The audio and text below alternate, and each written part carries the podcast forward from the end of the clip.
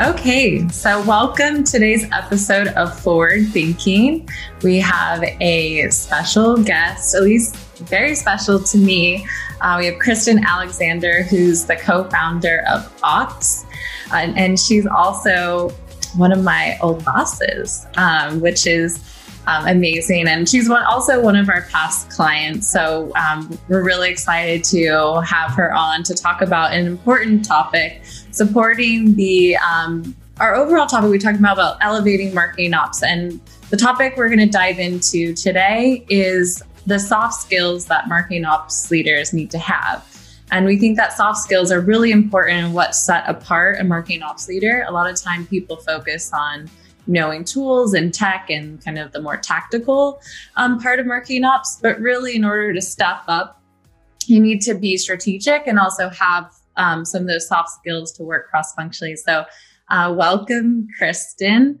Um, I think to kick things off, maybe just introduce yourself. And you have a great background also in, in B2B and, and also B2C. So, if you could talk a little bit about your past experience and what you're doing at Ox.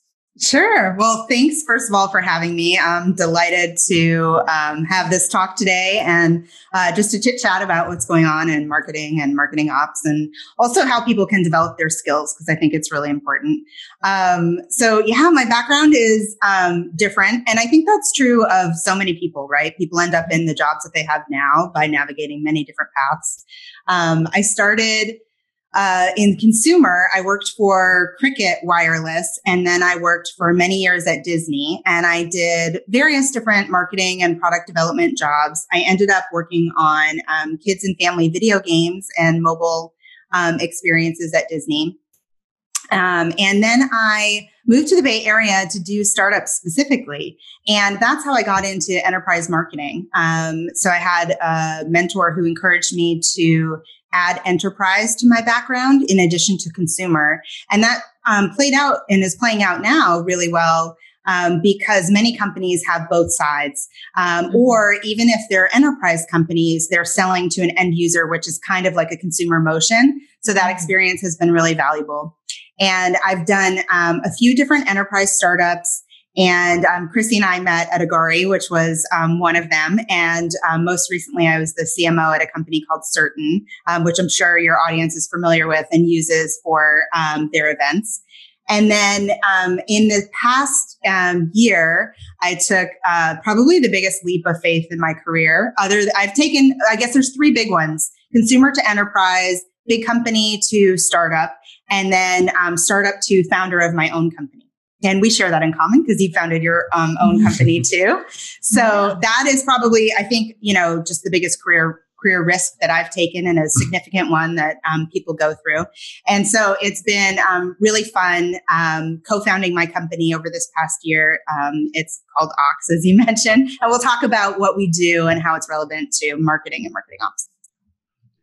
Yeah, it's perfect. Yeah, I think um, your just your background in general you pointed out that you knew you've had mentors and i think just the, that natural um, segue into what you're doing now and also what we're going to talk about today like the soft skills. But as far as you know self working on yourself or self improvement and finding mentor or leadership um, I've always looked to you as really an inspiration for that because you've always been really good at connecting with people, finding mentors, even like people that aren't maybe ahead of you in your career, but they just have a different skill set than you. You always are tapping them for expertise. And I think that's a really smart thing to do that marketing ops leaders can learn from. So, um, yeah, I think um, it's amazing that we'll have you to talk about that today. So, let's kick off the first question and get into the meat of it.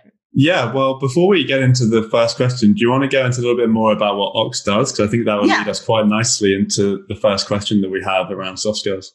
Sure. So um, I've always been inspired, like you were talking about having mentors and tapping people for skills. I've always been inspired by work life and how do you, um, you know, help people figure out what their skills are, use those skills to navigate down career paths, use those skills to get into new types of jobs. And so what Ox is is an AI platform for soft skills training. And really soft skills, when you think about all of the skills that you acquire, um, soft skills are foundational skills you can use them in any job that you have. So in any job in marketing, soft skills apply and they apply if you want to transition from marketing into a career in customer success or, you know, navigate from marketing to sales or, or vice versa. So soft skills really are a critical skill set. And these are things like communication, um, collaboration, problem solving, um, and these are the skills that really help people navigate work um, and move through their career and and become successful. And you'll notice that people that seem to be you know progressing really quickly through their career have mastered um, these soft skills. Maybe not all of them, but you know some some set of them. Mm-hmm. So at Ox, what we're doing is helping workers um, practice, improve, and um, perfect their soft skills at work. So we have audio training, and it's snackable. It's designed for you know anyone really, you and me, but especially I would say. Um, you know, workers that are in the first half of their career where they're really trying to figure out how to navigate. So our audio training is short, you know, 10 minutes each, um, each track. And it's really actionable because I think that's, really important. Like when you're learning a new skill, when you're, when you're learning, absorbing new information at work, um, you really want to learn things that you can put into practice and then you need to practice them to get good at them. And mm-hmm. oftentimes I think what you see in soft skills is people who have now, you know, maybe have 20 years of experience. The reason why they can walk into a meeting and sort of command a room or know how to nav- navigate and build relationships with everyone is because they've done it 5,000 times before. But if you're mm-hmm. starting your mm-hmm. career to learn how to do that, what your role is in every meeting and how to work well with people and how to contribute at a level that where your information will be, you know, easily absorbed. That's something you need to practice. And so our app lets gives you audio training and then lets you practice via voice. And we give you actionable feedback on things mm. like um, sentiment. Do you sound hesitant or confident? Um, also, word choice and your pace and your volume. Um, I tell this story often that early in my career, I had a boss, and I think he took a big risk doing this because, um, you know, uh, I, I don't think it was common advice, but he said, you know, Kristen, when you get when you're really passionate about something, it's it's um, you're you're putting out good energy and it, and usually valuable information. But you start talking really fast and you're talking really high, and nobody can understand what you're saying. And you need to you know, slow down and just accentuate the words, make your points, choose wisely how you want to contribute. And that was like incredible advice. And so we're we're offering that kind of training for people, um, and and it's really important for how you navigate. Yeah, I love I love this on so many levels actually because I think marketing ops people, like specifically, like kind of a lot of the people that are listen listening to this, a lot of the time they're told you just need to be, you know, focusing on your technical skills. You need to be learning SQL. You need to be learning, you know, what's the new what new tool you can implement and integrations and things like that. But no one really talked about the soft skills and and how they and that's going to be probably something that's going to elevate them and propel their career probably more than learning just another martech tool and then totally. for you like one of the reasons why we love having you on today is you know with ox you you've got this you know amazing knowledge of soft skills but you can also give us and our audience some knowledge and insight into you know the, your from from your past being CMO, running marketing organizations, hiring MOPS people, really understanding that function and really how to marry those two things together. So like from an ops point of view or marketing ops point of view and a B2B marketer point of view, like the soft skills are going to really set them apart and help them move up and elevate themselves. So I, would love to like dive into that sure. a little bit more. So yeah. if you had to choose, you know, a few like top three soft skills for a B2B marketer and maybe like more specifically someone in marketing ops, yeah, um, what would they be? And, and uh, that would, that, what for those that would really set them apart from, from the rest? Yeah, I think one of the um, first ones is probably communication, and I think this is important for you know all job types, but specifically with marketing ops, what I would pay attention to is um, communicating the the um, right type of information for your audience. Mm-hmm. So a lot of times you'll see somebody who is stellar in marketing operations is very detail oriented. Mm-hmm. Um, that is great because it allows you to identify specifically, am I going to be able to do this? What are the best ways to do this or that? So it's an extremely useful skill, um, but, or, or characteristic.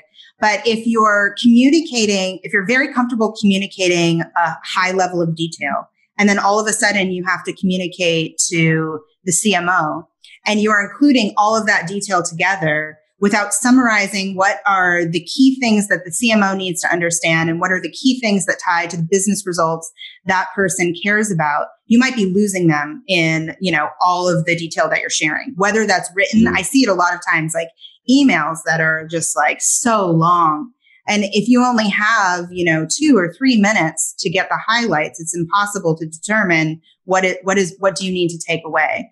Or like really long chats or, you know, just even in a meeting, taking I'm long-winded, as you can tell, but taking like you know, um, you know, five minutes to get to the thing you want to say is isn't going to be is not the best way to communicate for the audience you're communicating to if you're if you're working with the CMO or if you're working with a leader who is short on time, high on results. Um, so you really need to tailor your communication for your audience and what is important to them and what they care about and how to help you move forward. And you have to plan that in advance. You have to do the thinking in advance to figure out what are the key points that you need to share that are meaningful. And so I would say communication definitely, and then specifically um, communicating at the right level for for marketing ops. I think is a key skill. Mm-hmm. Another one I was. Oh, I was saying, um, on top of that, um, on our last interview, Dan actually gave that piece of advice. He said, "Be a chameleon." So, it like just when you're speaking to someone, you know, tailor your the way that you're talking about it or the way you even approach it the the same way as them or how you think that they would want to hear it. Um, right. and and for a CMO, you know, they like you said they're short on time, but also they don't know they don't understand technical details. Most CMOs aren't very technical. It's very rare you find one, but even if they are, just give that give them the information they need to know in a way that is I wouldn't say dumbed down, but in a way that's very clear and precise that they would understand it. Yeah, I think the, like a good framework to think about is if you give sort of the highlights and the most impactful information, then the person on the other side can always ask questions to get you to go deeper. And if they want you to go deeper, they're going to ask and you'll do that. And then you'll be fully prepared because you'll have the technical information to get down to that level super hard to do it the other way. If you give mm-hmm. all the details, then for that person to do the mental gymnastics to abstract up what you're saying is yeah. much harder.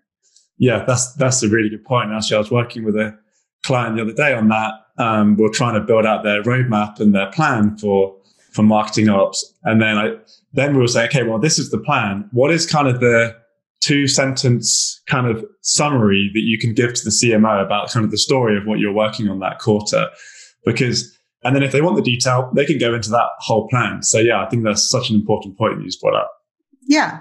So I think that's one communication. The other one is collaboration and in collaboration. So, you know, marketing ops is working with all types of people across the organization. It's really a cross functional role in that way. Working on the marketing team, but you're working with um, sales and, you know, everything you're delivering has an impact on customers. So you sort of are touching the whole organization, which is a great reason why it's you know a great role to be in um, mm-hmm. and because of that you need to learn how to work well with other people and specifically within collaboration i would say the area to focus on the most is influence so how mm-hmm. do you build relationships with people and influence your thinking so that it's advantageous to them? It kind of mm-hmm. ties into the um, communication piece we were just talking about. If you're working with sales and you know what you know, let's just say an AE's goals are, and you're trying to build some champions within a team to adopt, you know, a way in which you want to do something or a technology. Um, and I think that's a good approach. Like you want to build some champions within the sales team to support what you're doing. And to do that, you need to put, you know, what you're trying to achieve in the terms that they care about. How is mm-hmm. it going to help them? And how are they going to benefit from it? How are they going to benefit from it right now? Maybe how are they going to benefit from it in their career? And mm-hmm. they're developing a skill that is going to be something that's going to contribute to their, you know, professional growth. So I think really thinking about how you work with people and not forcing information down, um, but more being a partner and a teammate. And when you start to show that, um, you're collaborative in that way, you'll find all these people coming to you. Like, can, you know, can you solve this for me? Like, I mm-hmm. have this challenge. I just want to use you as a sounding board. As soon as you see people start coming to you like that, you've sort of changed the game for yourself. Yeah. Yeah. I, lo- I love that again because so you, the specific examples where I feel like people in marketing operations fall into the trap of not doing what you just said is like they're trying to implement some tool, like you mentioned, for their sales team. Mm-hmm. And then so they implement it. Maybe it's a sales engagement tool, maybe it's like intent data or something like that. And then all they do is do build it. And then they'll do like a presentation to the sales team and then we go, okay, go yeah. use it. Yeah. Not once was the sales team kind of brought in to like give their opinion on how this should be operationalized, how they should be worked. They didn't collaborate within that project. It was a, okay, I'm the marketing ops person. I'm just going to build this thing ship it to you, and then you know if they build it, they're going to use it. If I build it, they're going to use it, and that just never works. The, the sales team just turns their nose up and yeah, and yeah. I had this like exact example on a call literally yesterday. I was talking to um, a demand gen and a marketing ops person, and they're like, "Oh, we rolled out our intent um, ABM project yesterday to the SDR team, and we got no feedback. It was just crickets." Oh, and I said, you know, well, what, why do you think that is? Um, and I was, and they said, well, I don't know, maybe they just don't understand. And I was like, well, that could be part of it, but you were talking about what it is. Um, and I said, but you know, I think you need to think about your audience and, and, have you thought about maybe finding a few champions like SDRs improving out the project first, maybe with them, because them hearing the success that they've had from their own peer on their team is going to be yeah. much more useful than you just throwing this information at them. They want to hear from someone who's having success with it so that they are more willing to adopt it. And I've, I've done this before with salespeople. Um, and they said, Oh, I didn't even think about that. You know, I, I and so they're going to kind of use that to prove out their model. And um, yeah, I think once you shift to really think about the psychology of like how to influence that person, like you said, but also to change behavior, I think that's what definitely sets apart the success for your projects. Definitely. I think that's a really good um, example of, you know, just if people could walk away from this um, understanding like one thing I could do tomorrow to make a difference. Every time you're rolling out a campaign or doing anything where you require the participate participation of other people, then it's a really great idea to identify those champions and get them on your side and get them to buy into something. Get them to talk to their, you know, teammates about, hey, we're launching this tomorrow and I agreed to, you know, support it in this way. Will you help me out with this? And then it will just grow um, more organically and people will be more enthusiastic about it. I think that's a great one. And another one is just to make sure when you're working with people um, like in a meeting, for example, if let's just say in your your example, if there's a, a meeting or a call or even a chat of some sort to um, talk about the rollout, make sure you're getting participation and feedback in that. That you're pausing to make sure that people are engaged and you're asking questions. Um, you know, is there is there anything else I can do for you to make sure that this is a success? All of those things help build that influence and collaboration that you need. Totally. And the second part to to that for them, I said, don't assume that people know something. You know, the yeah. the hardest thing for someone to ever say out loud is, I don't understand. Oh, yeah you know, I don't know what you're talking about. It's just our ego will literally like not let those words uh, exit our mouth, you know? So I said, you know, do some quizzing, maybe like make it fun to say like, oh, whoever gets this, I'll, I'll direct mail them like some uh, treats or something. You know, I used to give out candy in meetings sometimes to SDRs and quiz them at the end, like just because I want to know, okay, what's the level? Do people get it? Because if they don't, like asking one is the first step, but then in a way where maybe you don't feel like you put people on the spot, um, turn into something fun so you really can leave that meeting knowing, okay, they understand these concepts now. Yeah, sure. I think this is such a good example of of why how this sets a, a marketing operations person apart from other people not doing this because yeah, there's a lot of investment that goes into all of these tools and like going back to your, your intent data or ABM. And if they're getting crickets, that's a really bad look for mm-hmm. for marketing ops and the people rolling that out. Like you look at the the wasted investment potentially, you might end up ripping out whatever you implemented. But if you're able to do everything we just talked about and roll it out and you had a lot of buy-in because of that, and that's the success, you know, that, that sets you apart. That's going to leave a re- that's going to make everyone believe like you really know what you're doing as a marketing operations person. Totally.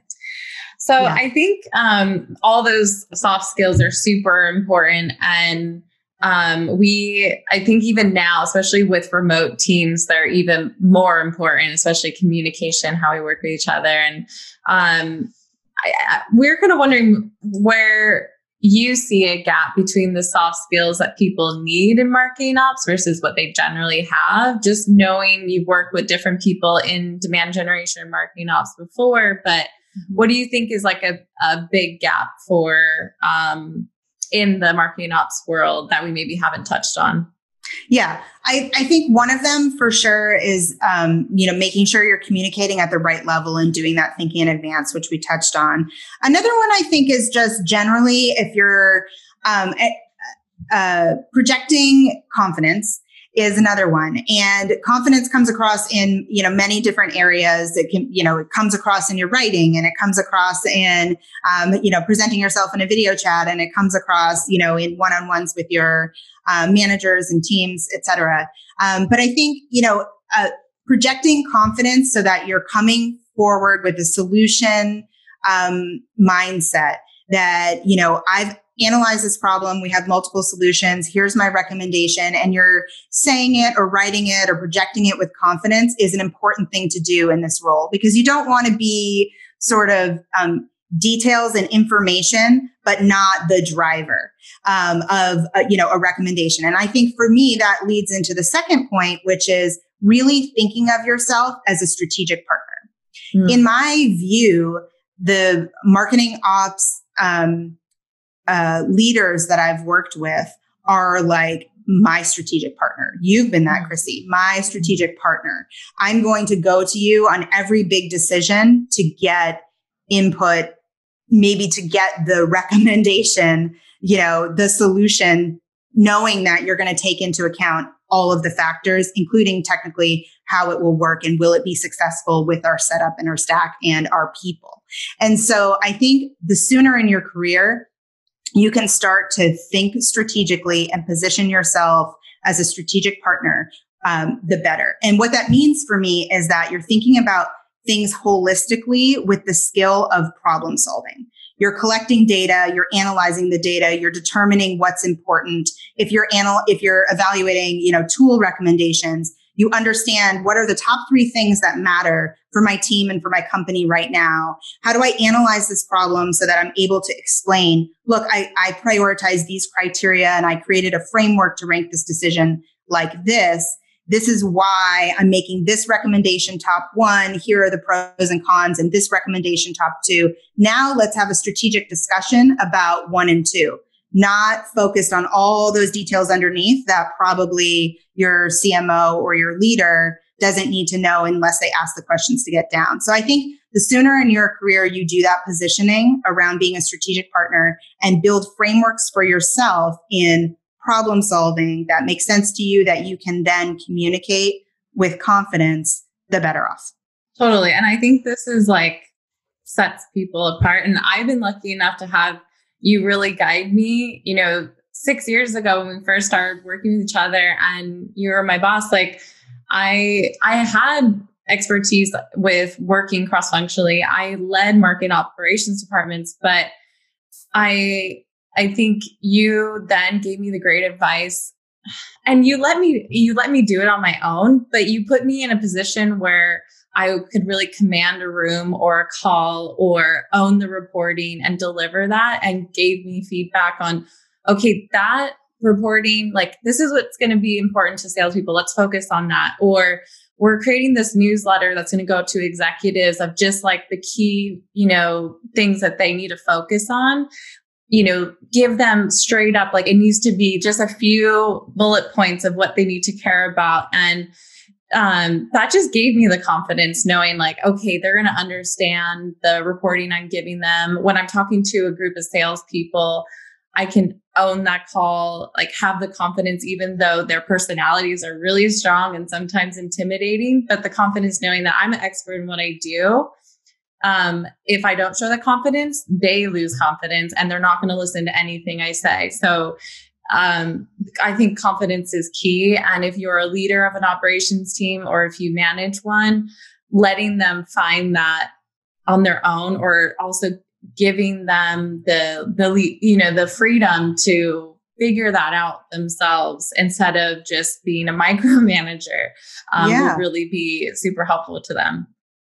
I think there's two things to help um, with uh, building that confidence.